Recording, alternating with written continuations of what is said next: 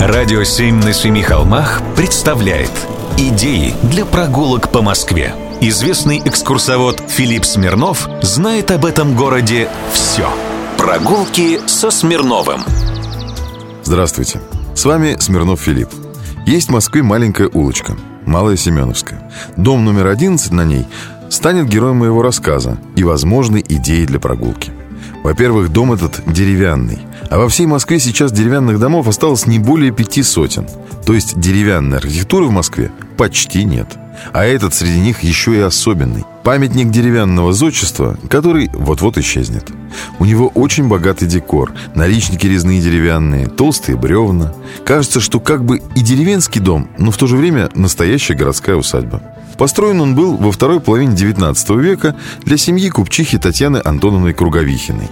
Ее отец был владельцем фабрики неподалеку и решил своей дочери справить такое преданное.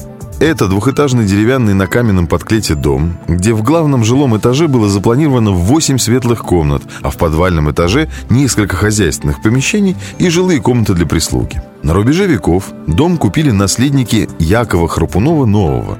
Был такой купец-старообрядец, который занимался фарфором и фаянсом и создал огромное предприятие в дореволюционной России.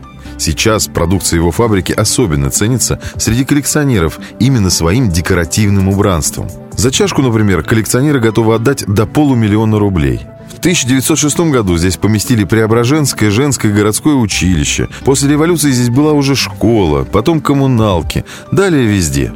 До 2017 года дом использовали под конторы и жилье. К счастью, скоро все-таки сделают реставрацию.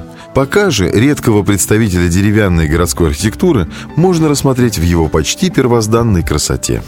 Прогулки со Смирновым. Читайте на сайте radio7.ru. Слушайте каждые пятницу, субботу и воскресенье в эфире «Радио 7» на Семи холмах.